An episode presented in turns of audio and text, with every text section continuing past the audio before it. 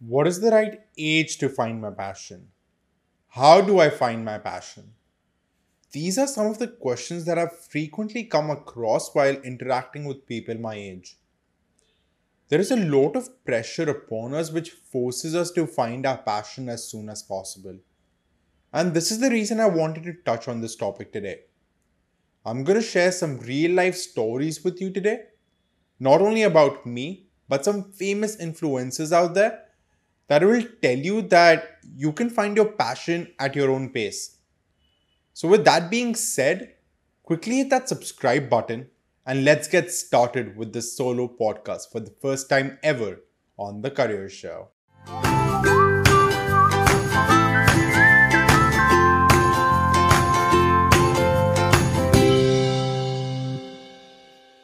There are two kinds of people that come to mind when I talk about how does one find their passion? The first kind of people are the kind of people who find their passion at a very early age.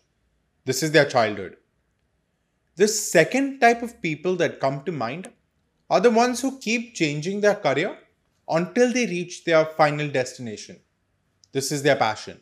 Now, according to my research, both these type of people have achieved success in their lives. There is no one set formula to achieve success. And today I want to share with you four stories, two from each category, and show you that it is okay if you've already found your passion and you're working on it. But if you have not found your passion yet, that is okay too. So let's start off by talking about the kind of people who find their passion at a very early age. Now, the first story that I want to share with you in this category is about the famous Cristiano Ronaldo. Everyone knows who Ronaldo is the famous soccer legend, the famous football legend. But what people don't know is about his background, about his childhood. Ronaldo had a very poor childhood. His father was actually an alcoholic. So he had to deal a lot at home. But Ronaldo had found his passion for football at a very early age. In fact, he was suspended for school for doing some unethical behavior. And that's when his mother realized that she should let Ronaldo focus on professional football. Ronaldo was playing soccer just at the age of seven. At the age of 10, he was playing for a local club. Now, his father was a kit man at this club. Because of that, Ronaldo's colleagues or teammates used to bully him a lot because his father was working at the club and moreover, he was an alcoholic, as mentioned earlier. But this bullying, this kind of demotivation from his teammates did not affect Ronaldo. He kept at it. He knew this was his calling.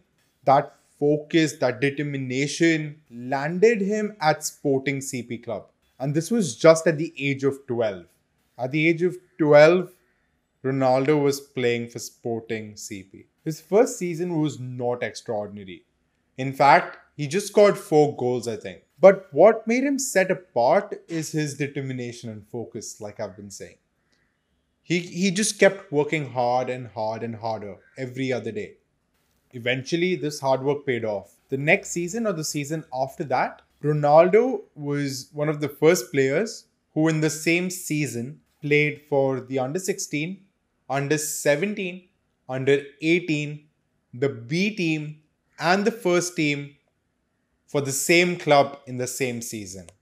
Everyone knows what has happened after that. Ronaldo has become a legend of the game. That performance of his caught eyes of big clubs. And since then, he has played for Manchester United, Real Madrid, and currently at Juventus. So, even though he had a tough childhood, he figured out his passion at a very early age and did not give up. Now, the second story that I want to share with you guys is about Sachin Tendulkar. Everyone knows who Sachin Tendulkar is, the famous Indian cricketer. Sachin Tendulkar was also named as the top 100 most influential people by the Times magazine. Now, similar to Ronaldo, even Sachin started playing cricket at a very early age. Even Sachin was from a poor family. And similar to Ronaldo, even Sachin had to make a lot of sacrifices. Sachin actually was a bully during his childhood. To help solve this problem of bullying, his brother introduced him to Sir Acharekar, coach Ajit Acharekar, Sachin's first coach. His brother had seen the kind of talent Sachin had for cricket. The only thing was Sachin couldn't perform when he knew that someone was observing him. So the first time he went to Sir Ajit Acharekar, Sachin actually couldn't perform. Hence, his brother requested Sir Acharekar to give Sachin another chance, and this time requested Sir Acharekar to watch from behind a tree. When Sachin knew that no one was looking at him, Sachin was playing his best game ever. Now, because Sir Acharekar liked him so much, he was told to switch schools and he was told to switch to a school which had better cricket equipments, a better cricketing team, so that Sachin could focus on his cricket. This means that he had to leave his home and come live with his uncle and aunt. Now, just at the age of 10, 12, at such a young age, he had to leave home. Now, that is a hard choice, but, but Sachin made that sacrifice because he knew that cricket was his calling in this case. Sachin represented Mumbai at a very tender age of 14 15. His performance during those early years actually landed him playing for India just at the age of 16. He was the youngest Test cricketer ever. And at the age of 16, he was facing the fast Pakistani bowlers, and he even ended up getting some bruises all over his body. But he never asked for medical assistance and he kept playing. He never went off ground. And the rest is history, similar to Ronaldo. He ended up becoming one of the best cricketers, one of the cricket legends, the only player to score 100 international centuries. Now, what's similar about these kind of people is that once they figure out at an early age that this is their calling, this is their profession, this is their passion, they give it their all. They make sacrifices, and that's what makes them stand out. So, if you're currently listening to this and you have found your passion, just keep at it. Stay focused. Keep in mind that you have to make certain sacrifices. And if you can't make those sacrifices, maybe this isn't your passion, this isn't your calling. Because the story of Sachin and Ronaldo tells us that if you want to become the best at what you are at, once you have figured out your passion, you need to be happy about it every single day. And you're so happy every single day that you're willing to make those sacrifices willingly. And that's the first kind of people. The kind of people who find their passion at a very early age. Now let's talk about the second type of people. The type of people who keep changing their careers to find what their actual passion is. And the first person I want to talk about in this category of people is Vera Wang a lot of people would know who Vera Wang is. She's known for her famous bridal gown designing. But what people don't know is that she was a figure skater and journalist before she started her entrepreneurial journey with bridal gown designing. Her parents were immigrants from China and they came to the United States of America. Vera Wang was a professional figure skater. She competed professionally throughout her teen years, and she was really talented. However, she missed out in the Olympics because she and her teammate came in fifth. After the doors of the Olympics closed upon her, she she became a journalist. She became a fashion editor, and she worked for likes of Vogue and Ralph Lauren for almost 20 25 years. At the age of 40 is when she decided to start her entrepreneurial journey with bridal gown designing. Now, that's at the age of 40 after trying out three careers. When she did an interview with Harvard Business Review, she mentioned that even at the age of 40, she was not sure if she should start this journey, but she gave it a try. Now, an interesting thing about Vera Wang is her first interview with Ralph Lauren. Ralph asked her in the interview, Is there anything you don't like about my fashion style? And Vera Wang replied saying that, Ralph, do you want me to say what you want to hear or should I be honest? And Vera Wang was completely honest because that's what Ralph wanted. Vera Wang thought she wouldn't land the job, but her honesty actually did end up landing her job at Ralph Lauren. Now, I clearly remember Vera Wang mentioning in that interview that her interview with Ralph Lauren was such a great learning experience. And she also says that the years of experience that she gathered working at Vogue and Ralph Lauren was such a huge benefit for for her starting her own entrepreneurial journey. If she hadn't worked those many years in in that industry with Vogue and Ralph Lauren, she wouldn't have had the skills she required to be successful. And I think that's what I want to highlight. At times you need to work somewhere else you need to work in different careers as maybe as a fashion editor to become a fashion designer. And Vera Wang's journey highlights that. The second person I want to talk to you about is Giorgio Armani. Now, once again, a famous, famous fashion designer. Who doesn't know the luxury brand Armani? But did you know that Giorgio Armani was actually a medical student? And before finishing his medical degree, he actually quit in his final year and joined the military. He was working in a military hospital. So, fashion was nowhere close to what he had in mind in his childhood or in college. So, soon after his military days, he was looking for another change in his career path and he landed up a job as a window dresser at La Rinascente, a famous department store in Milan. And I think that's where you can say his fashion journey began. So, after years and years of medical education, quitting medicine, joining the military, working in a military hospital, years and years after he found his passion for fashion. And it was during his mid 60s that he started designing his own clothes. Can you imagine mid 60s is when he found his passion?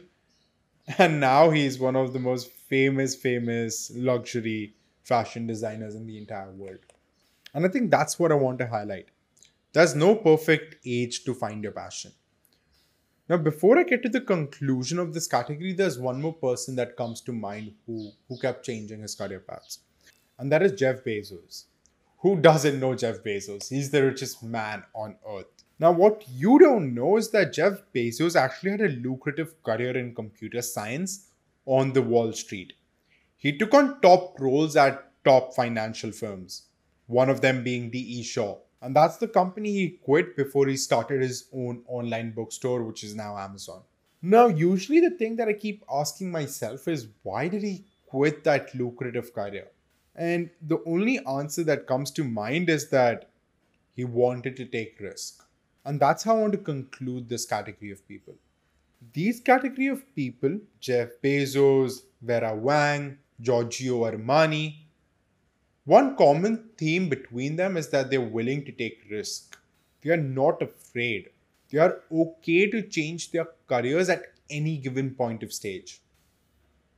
At any age they know that if they don't try it out they will they will regret about it. And that's the thing that i admire the most about these kind of people. Now if you had to ask me have i found out my calling? Have i found out my passion? I think the answer would be no. And the reason i say that is because clearly i'm not the first category of people. I did not figure out my passion at a very young age However, I come in the second category of people wherein I like to try different things. As I've been mentioning since the start of the podcast, I've been interning since the age of just 14, 15.